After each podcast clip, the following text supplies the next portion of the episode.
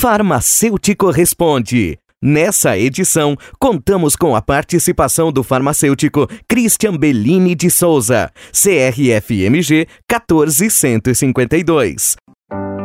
Todo medicamento precisa de receita? Não, nem todos os medicamentos precisam de receita. Os medicamentos não tarjados podem ser comprados sem receita.